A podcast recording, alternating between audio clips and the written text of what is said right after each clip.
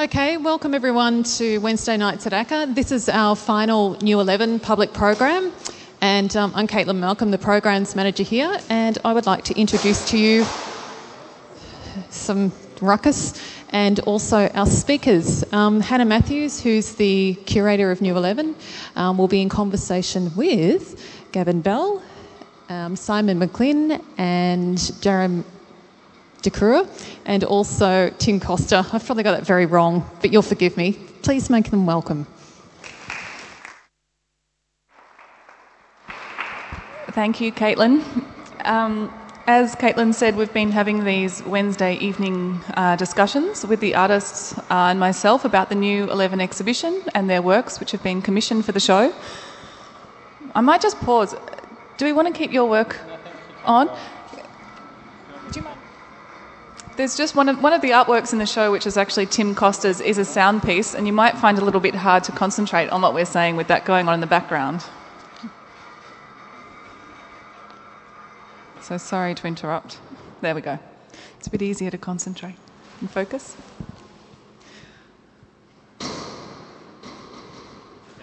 So now, now that your attention has explicitly been drawn to that work, um, I um, will begin tonight's conversation um, speaking with Tim, who's an artist who has uh, studied and presented um, a number of works in New Zealand and some in Europe, working with other artists and performers.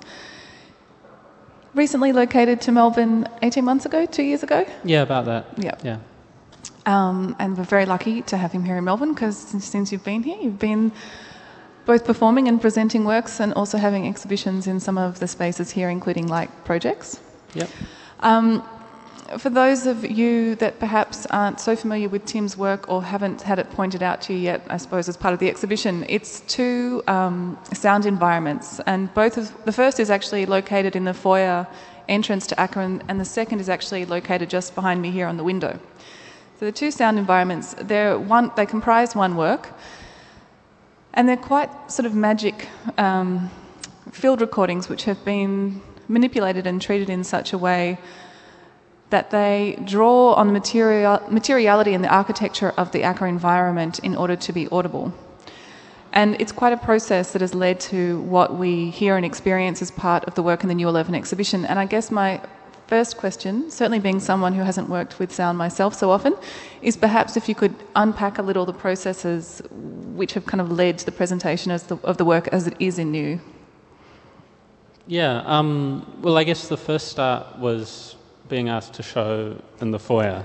Um, so from that point, sort of, I decided that I wanted to have something that was like working with the idea of environmental or ambient sound, I guess, like kind of background sound. Like it's not a um, like isolated sort of quiet listening space. It's like a a place where people are walking around and talking and maybe not really even noticing that they're in it. Mm-hmm. Um,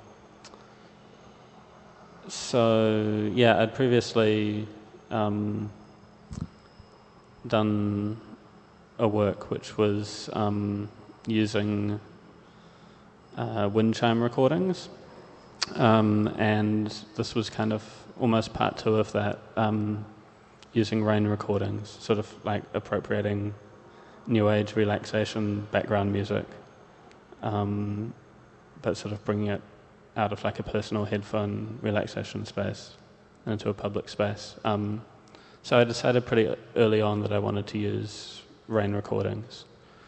Um, and those are, I guess, represented, represented um, in the space with these resonant speakers, which are actually vibrating the glass, um, which in turn like vibrates the air, I guess. Um, which produces the sound that which we're hearing. produces the sound Yeah. rather than just sort of like the direct speaker to air thing that you have normally. Um, and that was just sort of to work, I guess, uh, with the sort of the physicality of the space, but also sort of to avoid a visual element to it to a Mhm. degree. Like there's not a, a focal point in the same way as if there were um, speakers. And so once that was all kind of in place, um, the actual sounds that are getting played back are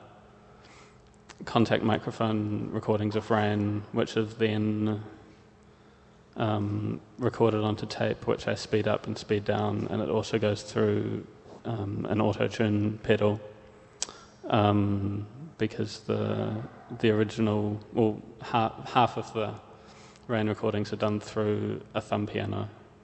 Um, so it's like the sound of the rain hitting the thumb piano, which sort of makes this like untuned but musical, like sort of vibration to it. Yeah, so that's that's the process. I guess most people Mm. perhaps are familiar with the um, auto-tune software with pop songs and I guess things that we sort of experience more in uh, on the radio or CD recordings. Perhaps we could talk a little bit about your reasoning and decisions to put, I guess, field recordings of a natural element through that kind of process in terms of the sound itself yeah, and the quality um, of the it's, it's kind of balancing two things that don't really work the way that I thought they would. Um, like sort of just recording rain through a thumb piano actually sounds really nice, and there's not really any reason to do anything more to it. Um, so basically, the auto tune is adding, like, it's not a particularly high quality effect, like, it reduces the, the sampling rate of the source audio, and so it's almost adding back into it white noise or just kind of like a. It's distorting it basically, um, which is something I wanted the, the sound in the space to have a dialogue with, and that it's not a. Yeah, it's sort of a crowded, noisy space to begin with. You mentioned earlier this response to um, physical environment, Mm. and when I invited um, Tim to uh, participate in New, I, I did present a challenge which was to address or to create a work which would address the foyer space of ACCA. And obviously, um, the architecture of the ACCA galleries and um, both Chunky Move and the, the Malthouse space at the back is quite distinct, and um, some consider quite dominating and overbearing. Um, and the foyer space itself is a real, um, you know, it's constantly in flux. There's the reception, there's a bookshop, there's a coffee machine, there's school groups, there's people passing to the kitchen, the bathroom, the galleries, and what have you. It's a real, you know, a hub for the activities of the organisation here. And little backstory, I suppose, to Woods Marsh, who um, are the architects behind this building, is that they've also designed a number of nightclubs before they kind of moved in to um, the iconic architecture that we're sitting in today. And we talked about that um, early on during one of our sort of sessions, sitting here in the space and, and really just observing what was going on. And I wonder how much, I suppose, the activity and that sort of historic, the historical background to the architects themselves, if it has had any influence, I suppose, not necessarily on um, the conception of the piece, but perhaps how you chose to kind of present it with the resonant speakers, with these kind of dots, which there are a number of, I suppose, in this space. Yeah, I mean, I, I haven't really researched the architects or the the history of it, except for you know that anecdotal kind Yeah. of thing. But um, I guess sort of part of um, like the placement of the work, um, sort of using the window speaker, the window spaces at both end, was sort of quite important structurally. I guess like there's sort of so much. Um, like reflection and artificial light and sort of um, I don't know. It's not quite like nightclub disorientation, but it's you know it's kind of getting close. And so I just yeah, I guess just sort of focusing on like the clear ends, like natural light and yeah, those kind of spaces. Sort of really um, like define the layout. Yeah. Because the, the very nice thing about the work, and I'm I'm not aware to what degree you were able to control or plan it, was how the sound actually moves quite a lot throughout the space and the various alcoves, Mm. both into the kitchen and the and the, lounge, uh, the bathrooms. Yeah. And certainly, there's a very nice element um, of it which I was very um, excited by when you started talking about it, which was that while there was these sort of two um, focused environments, as you moved away from them, they became sort of slightly out of focus, and then in Yeah. focus again as you move throughout the space. And there's something Mm. nice between that kind of oral relationship to a visual relationship. Yeah, well, I mean, just with all sort of the various planes of the architecture, it sort of Mm. changes It really like moves. reflections and echoes Yeah. and stuff. And like, I guess in using sort of the two ends, I kind of like the idea that the same sound is happening, or like two variations of the same thing are happening simultaneously, but you don't, you can't necessarily like pinpoint the sound source. Yeah. Um, so that there's um, almost, you know, like a stereo sound idea, or just like as a, as a compositional idea Yeah. sort of the, the duplication, which then gets lost. You know, it's like starting with um, like an extra amount of detail, but then with a person actually moving through the space and experiencing that, Mm. it's not necessarily um, perceived in the same way. Yeah. Yeah. The other element of the work is that it exists because of the resonant speakers that you've chosen to use. It exists both inside and outside of the gallery, so the work can be heard outside of ACCA as one approaches the entrance, and also actually almost down to the vault, the yellow, or AKA the yellow peril. You can hear it from all the way down there. It also runs 24 hours a day. Yeah. And, um, you know, Jen, I, I realised what effect and impact it could possibly have outside of the gallery and that that was real Yeah. um, when one of the staff who work on the coffee cart came back after hours. This was just after the exhibition had opened to pick something up, and she could hear this kind of pattering drilling sound from the corner of um, Grant and Dodd Street or whatever it is up here, Right. and was sort of slightly um, alarmed because it sounded like something was kind of going on inside ACCA or inside the building. With the Mm. decision, I mean, because it has been your decision to Yeah. run it 24 hours and for the work to exist both inside and outside the Mm. gallery. Perhaps you could talk a little bit about the reasons why. Um, yeah, I guess it was just kind of a way of giving it, like in some ways, having it like here in the foyer when the gallery's open is kind of compromising it in a way, or yeah, it's kind of not. Um, it's not like on a pedestal with a spotlight on it. Um, you know, it's sort of backgrounded, and so yeah, I guess the the twenty four hour thing, or it's just sort of yeah, continuing it outside of that. So it's giving it like an, another space in a way, which is outside. And I guess activating also the architecture as you are with the material of the glass, but activating Yeah. the whole of the architectural architectural space. Well, like as you say, what like you know, with hearing it from up the road, it does. It's you can't really pinpoint it again, like the way Mm. that it just sounds like the building is making this noise. You Mm. know, it's hard to. And it's worrying it to some people. Yeah. it doesn't sound like rain from that far away, I think. That's the Yeah, and I mean, to some degree, it doesn't even really sound that much like rain, Rain here, at yeah. all. Bec- um, but yeah, I guess I kind of like that. Um, you know, sort of the the relaxational properties of white noise, or or that, yeah, kind of stuff of just like int- introducing a um, like background frequencies to smooth things out, but then Yeah. you're aware of that as well, or you know, just like that. Um, yeah, like a shift in focus, depending on if you're listening for it or not. yeah. Mhm. My last question, Tim, is actually about the sort of relationship between the visual and the oral within your work, because uh, some of your installations have included both. Yeah. Um, and so, in the decision making process of what you're actually going to present in the exhibition context, um, I guess considering both the potentials and limitations of working in a visual way versus in an oral way, how do you make decisions? And I guess with this example in mind, Mm. how do you make decisions about how to balance or have those two kind of working in, in complement?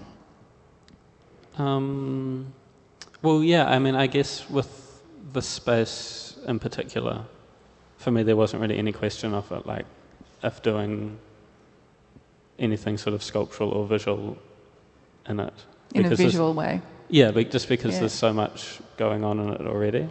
Um, and yeah, I just didn't think it needed sort of addition, additional physical um, yeah, intervention or anything. And in yeah. your earlier work, so the project that you presented at Light Projects um, Yeah. early this year, Mm. when there was a sort of sculptural component which also referenced um, the recording process with the Mm, work? mm. Um, yeah, I guess it's like that's. I thought it's not an ideal space. It's sort of more of a white cube kind of gallery, or like it's a space where you're maybe more focused on the visual, where it just sort of seemed like here anything would be lost, or you know, not really Except for the sound. out. except for the sound. Mhm. Yeah, so like that's sort of the. Um, yeah, I guess it's just a particular avenue that it's taken, and also, I mean, it's such a huge space to make any impact on it, like to paint it green or something, would be a lot of effort, Yeah. or to. Yeah, I don't know. Just just, to, just just to make an impact is Yeah. sort of quite difficult. But I think at the same time, you abso- absolutely have done that both Oh yeah, in this yeah, space and then outside the building, like in a way harnessing a building and kind of activating it so that people who are so familiar with it on the in their landscape and horizon line that suddenly get freaked out. Yeah. yeah. No, that's. Well, I mean, it, it's quite an unusual space. Yeah. It's not like it's not exactly cozy or. no, no one could no one could argue that. I Yeah. think about ACCA. No. Um, know. That Yeah. sort of segues, I suppose, to the work by Greatest Hits, um, which in the exhibition is an ice sculpture presented in a display freezer. And, you know, perhaps the, the possibility of a levitating building and the alien that is represented enti- inside this freezer. The most obvious question, and the one that um, certainly all the school groups have been asking when they come in, is why the alien? why why you've chosen the alien form or the idea of the alien to be um, represented, portrayed as part of this work. And I know there's lots of reasons and lots of anecdotes around this.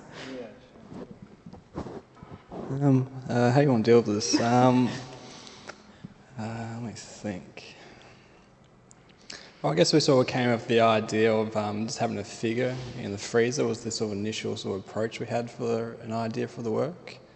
Um, we kind of had sort of, um, I think we spoke about like um, having Hitler in it or um, Walt Disney and all these sort of things, but we sort of sat on um, the idea of the alien because we thought it to be a bit more appropriate for the uh, relationship to the, the freezer as a sort of a cliche. You see a lot of aliens and freezers and stuff like that. Do you? Yeah, you do, like Independence Day and sort of. Kind of like a, a sci-fi thing. Okay. Okay. Yeah. Sorry to interrupt. So, um, so I guess from there we um, started focusing on the alien and um, and started thinking about how how this generic form of the alien kind of came to be so recognizable through um, through popular culture. It's kind of become a an icon that is is kind of closely associated with things like the unknown and and you know the other and things like that. So. Um, I guess, and part of it was this interesting situation where it's um, such a recognizable form that it's it's a cliche, but um, what it's used to signify is something you know almost the opposite to the familiar. It's it's used to signify something that's unfamiliar. Um, so that was kind of interesting. Um, so why else an alien? Why else? An I mean, you enjoyed you enjoyed the research behind the aliens as well, and um, perhaps I- also you I- could just t- tell people maybe a little bit about how the work came to be made, I suppose, because Okay. that's also important, Well, obviously, to its conception. Yeah, okay. So just on the alien again, it's it's just one of those it's one of those things that a lot of people have to have a lot to say about really. Like um, even if you don't believe, you know, believe. Um, it's um, it's something that everyone kind of knows what an alien looks like. So so I guess that's got to do with what we were saying before about the um, about kind of dispersion of this image that's you know become so popular. Um, and the process from there, I think early on we decided that it definitely had to be this um, generic form of an alien. It had to be this um, cliche of an alien. So. Yeah. The interest was definitely in like the phenomena of the imagery of aliens, like how it's, you know, it's become this thing that's not actually an alien anymore. It's like an idea of the alien. It's like a symbol rather than yeah, so I guess it's, it's playing with like that cultural thing that exists. But you spent quite an enjoyable time researching aliens on the internet, and certainly the um, catalogue text that's been written in the um, in the exhibition catalogue is accompanied by quite a um, sort of tile spread of Google images under grey aliens.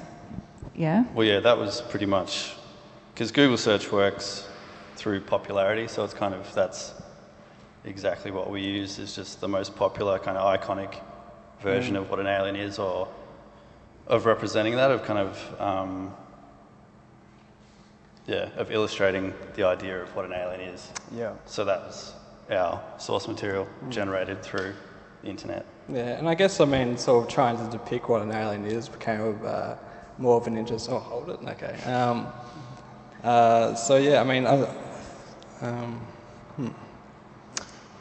So, so yeah, why why an alien? I think something else that um, came out through the research was um, just how how it's um, how an alien has become viewed differently than it was, say, 70 years ago. So, so the effect that kind of uh, that time has had on the context of how you read an alien. Yeah, well, certainly uh, many of your earlier works, and these guys have been working together since um, they graduated in 2008. yeah. yeah, is um, looking at popular iconography and um, objects and sort of questioning, I suppose, what value and meaning are attributed to those items and how the value and meaning of those items can actually change depending on the context that they're presented in. So with the alien, you're kind of like talking about perhaps in the 50s, the representations kind of more associated with Roswell and kind of fear and Yeah. alien and other. And then in the 21st century and even late 20th century, they become um, more kind of popularized, entertainment, um, fandom, Yeah, uh, that kind of shift. Yeah, and there's there's been real, you know, there's been a shift towards um, uh, an affection towards towards aliens, and um, I mean, you can put that down to a lot of things, but um, yeah, we we found it kind of interesting how it came from a um, something to be feared to something to be loved, and and also um, actually, I think one of the main things that became clear through all that was. Um, uh, the alien was a way of envisioning or putting a face to the unknown, and um, and we started thinking a lot more about how how that related to um, as as people how we see ourselves. So how how we see how we imagine the unknown says a lot about us, basically. Yeah, like if you give a you give a face to your fears, kind of thing. It's like you Yeah. have this this fear of um, the unknown thing to make that real, to make that like an other thing, is uh, comforting in a way. It's yeah, it's a comfortable image. The alien. It's a it's something that you can you kind of uh, feel like you know, and um, yeah, But the element of the unknown, and I guess the alien is this kind of um, iconic representation of the unknown, is something you really harnessed and embraced in terms of the processes and methodologies you kind of used to actually have the work made. Because what happened is after a, quite an extensive and I said, as I said, enjoyable sort of period of research into the aliens, and particularly grey aliens, and I have to say, we were just looking at the catalogue before, and Michael Jackson appears on that first page of Google icon imagery, doesn't he? Anyway, he, um, these guys sent off um, a sort of a package of this research material to a commercial ice sculptor and asked him to create this um, sculpture on their behalf. And that idea of the unknown and actually handing over, I guess, the sort of um, physical authorship of the work was a continuation of this kind of interest in the unknown and how that might physically manifest in your own work. Yeah. The other thing, I suppose, about this work, which maybe distinguishes a little bit from the earlier pieces that they've ma- uh, made, which have been looking at sort of shifting the parameters and context of a work to kind of alter its meaning or its seriousness perhaps a little bit, is that this work, um, you know, for me, in terms of choosing um, to represent an alien and the topic of kind of alien nation, alien culture, is you're also kind of immediately providing the audience with something that they do recognise and that they do have something to talk about. And um, you know, the, the text that is written by a um, Lithuanian curator is a, it's a really great text that you can read in the catalogue. It talks about, or it's sort of in a tongue-in-cheek way, it kind of talks about the parallels that might exist between aliens and contemporary art. How often people will go into an exhibition and feel quite alienated because they don't understand necessarily what is going on or what the artist is trying to say. And certainly there was an exhibition that was shown in London which tried to actually create an environment where the viewers actually were entering into a um, like an alien experience, as I understand, an extraterrestrial kind of experience of art. Um, How'd that work? I don't know, but I do remember looking at that that Wasn't it show. supposed to be artwork that's made by aliens or something? No, no, no. You were actually you were not meant to be on Earth, as I understood. I remember seeing actually an e-flux thing for it when it happened, and thinking, how curious. And I wonder how that would be recreated and whether Yeah. people would pick up. I, it's a it's an interesting um, uh, device or something to to think about in a really kind of basic way about um, about perception, I guess, about how you see. So so I think I get the feeling that that's where they're coming from with a, an exhibition like that. It's about um, Yeah, I it's guess it's about certain limitations that you have with sort of perceiving things. I mean, I think when people sort of look at or try and imagine or try and find extraterrestrial life, they always try and base it on, on our own um, experience and understands of the world. So they normally try and find life in um, water or frozen ice or something like that. So um, I guess it's sort of limited to our own imaginations. And a lot of people sort of say that, not a lot of people, but like people say, well, you know, intelligent life could exist in like a um, a cloud or something like that. I mean, like it's it's it's in like a different realm of experience Yeah. and stuff like that. So I guess we're also basing um, our experience on what we know. So rather than what we don't know. yeah, well, Yeah. I don't know. So I think, like the alien that we've made, which is the most popular kind of uh, understandable version, is um, you know it says a lot about people because it's it, it looks like people. yeah it looks like people. Looks I like mean, people, yeah. it, it talks about people.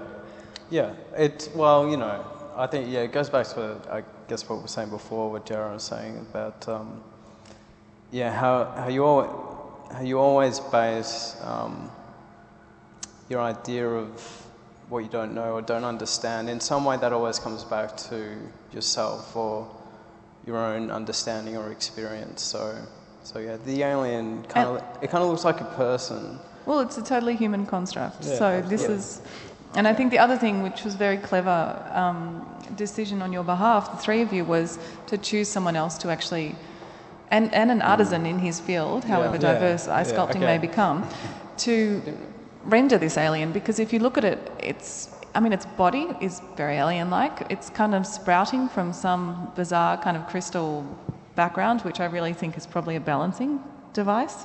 Yeah, so it doesn't fall front on its head. He made one before that that broke. that Yeah. didn't Yeah, have that. it broke. But its face, I mean, while it is of this kind of alien form, it's also slightly like a face mask. It's so kind of rudimentary and naive in how the nose is kind of carved in and the mouth is kind of slashed in.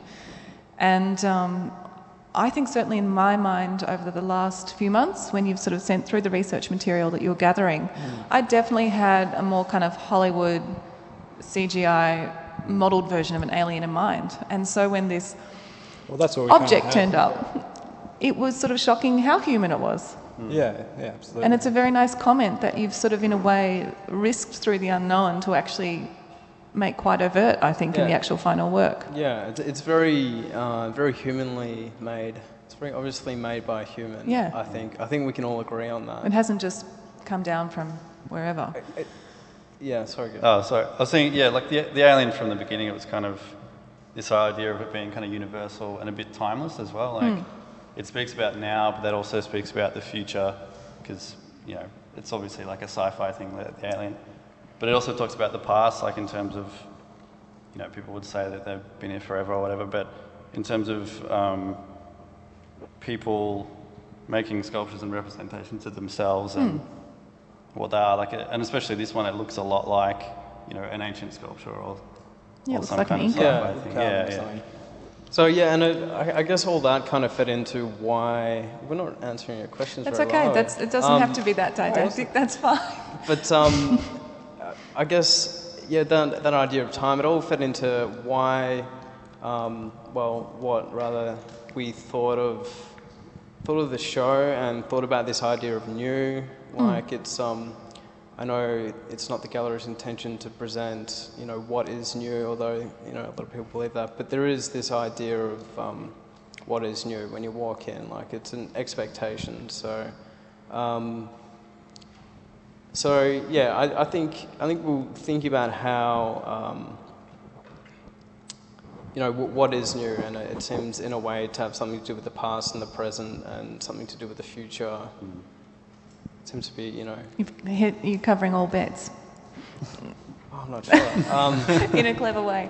I have a question also about the material that you've decided to use, and actually how kind of materials and your your use of materials. Um, to me, kind of comes out quite strongly in a lot of the works that you've made.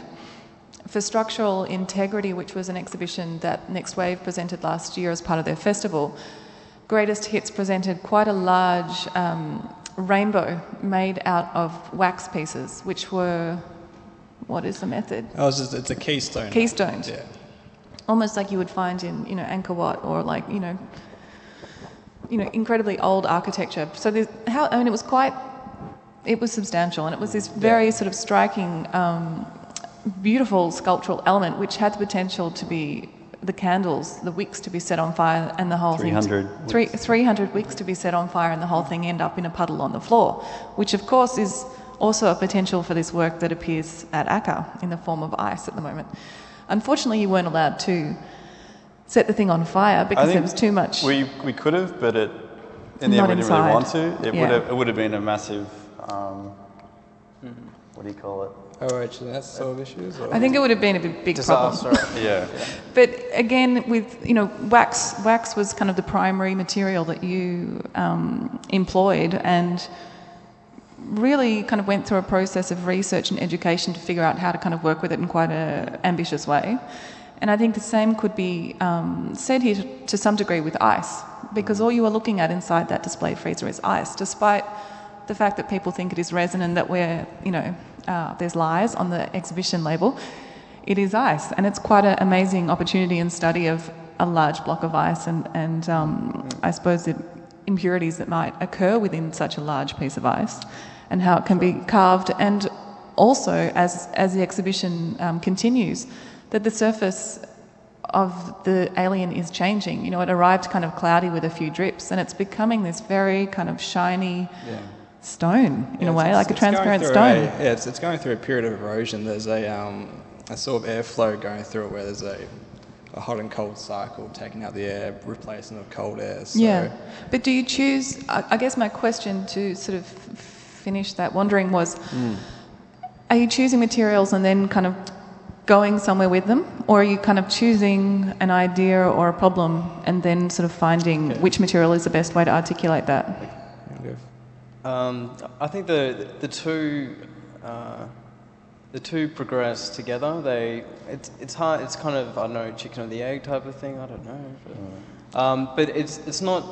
Um, it's not usually uh, material um, interrogation or, or whatever. You know, I think it's it's something that um, evolves with the idea. So maybe it's a uh, uh, it's a component of the idea which also informs the idea in some way because of the because there's uh, there's been a material um, uh, shift or something, so it informs the idea, but um, it doesn't usually start with let's use ice or let's use wax. So why did you use ice in this in this um, on this occasion? Uh, I, I, well, Ice Occasions was, was actually the name of a company that we went to begin with. To begin with, um, Ice Occasions, but we didn't we didn't go with them. Um, but uh, yeah, well, I think w- well. w- Why not something glow in the dark, or why not something? I feel like something I'm in? talking too much, but um, Well, I guess Well, it's, it's, it's, it was probably the most simplest sort of material, like ice, like it, without adding anything else. Like we were thinking, like maybe frozen coke or something like that. But that's, I mean, it, was, it just adds an extra layer of Yeah. element which we didn't really I think we, we wanted to predict. simplify it a bit. Like it was already Yeah. complicated enough, but we wanted this idea that is really simple and that everyone can kind of um, interact with, like have a, a way in in that you know it's a really well-known iconic thing and then Yeah. it's a bit funny as well so you know there's humorous so you can kind of get in there but I think yeah we didn't want to add too much stuff to it like you know with the Hitler thing or you know Yeah. do a Coke and you know and then it's in Yeah. didn't want to make it too complicated like It- it- but it, it also came out of thinking about um, like our very first discussions about um, about what to do for the show. Kind of came out of talking about the the value And status. value and status that are kind of associated with ACCA, in particular a show like New. So it was um, it was talking about um, the elevation that usually happens for an artist's work through the show.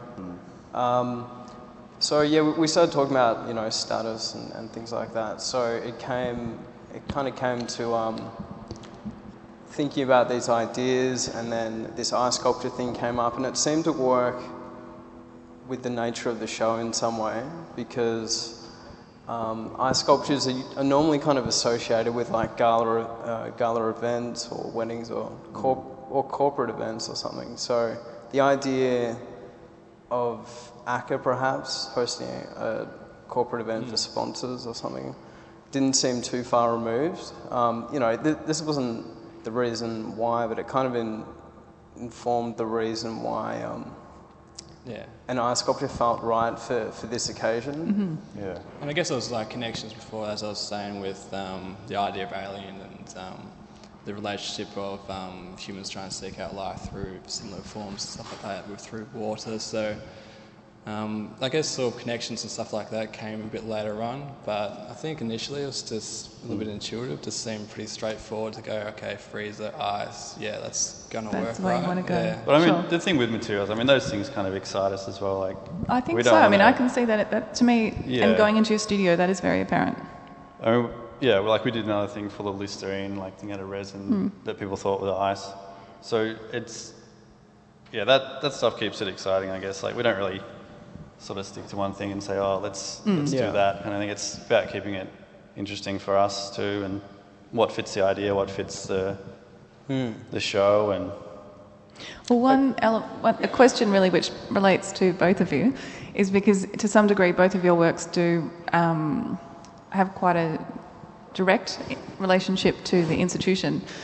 Um, yours relies, I suppose, on ACCA to ensure that electricity is ongoing to that thing, which you know we've kind of t- undertake OH&S planning to make sure there's a generator in the back just in case something terrible happens and the power goes off. And of course, as soon as that step is undertaken, a notice comes out from Arts Victoria that all the power is going to be cut off for a whole day in April.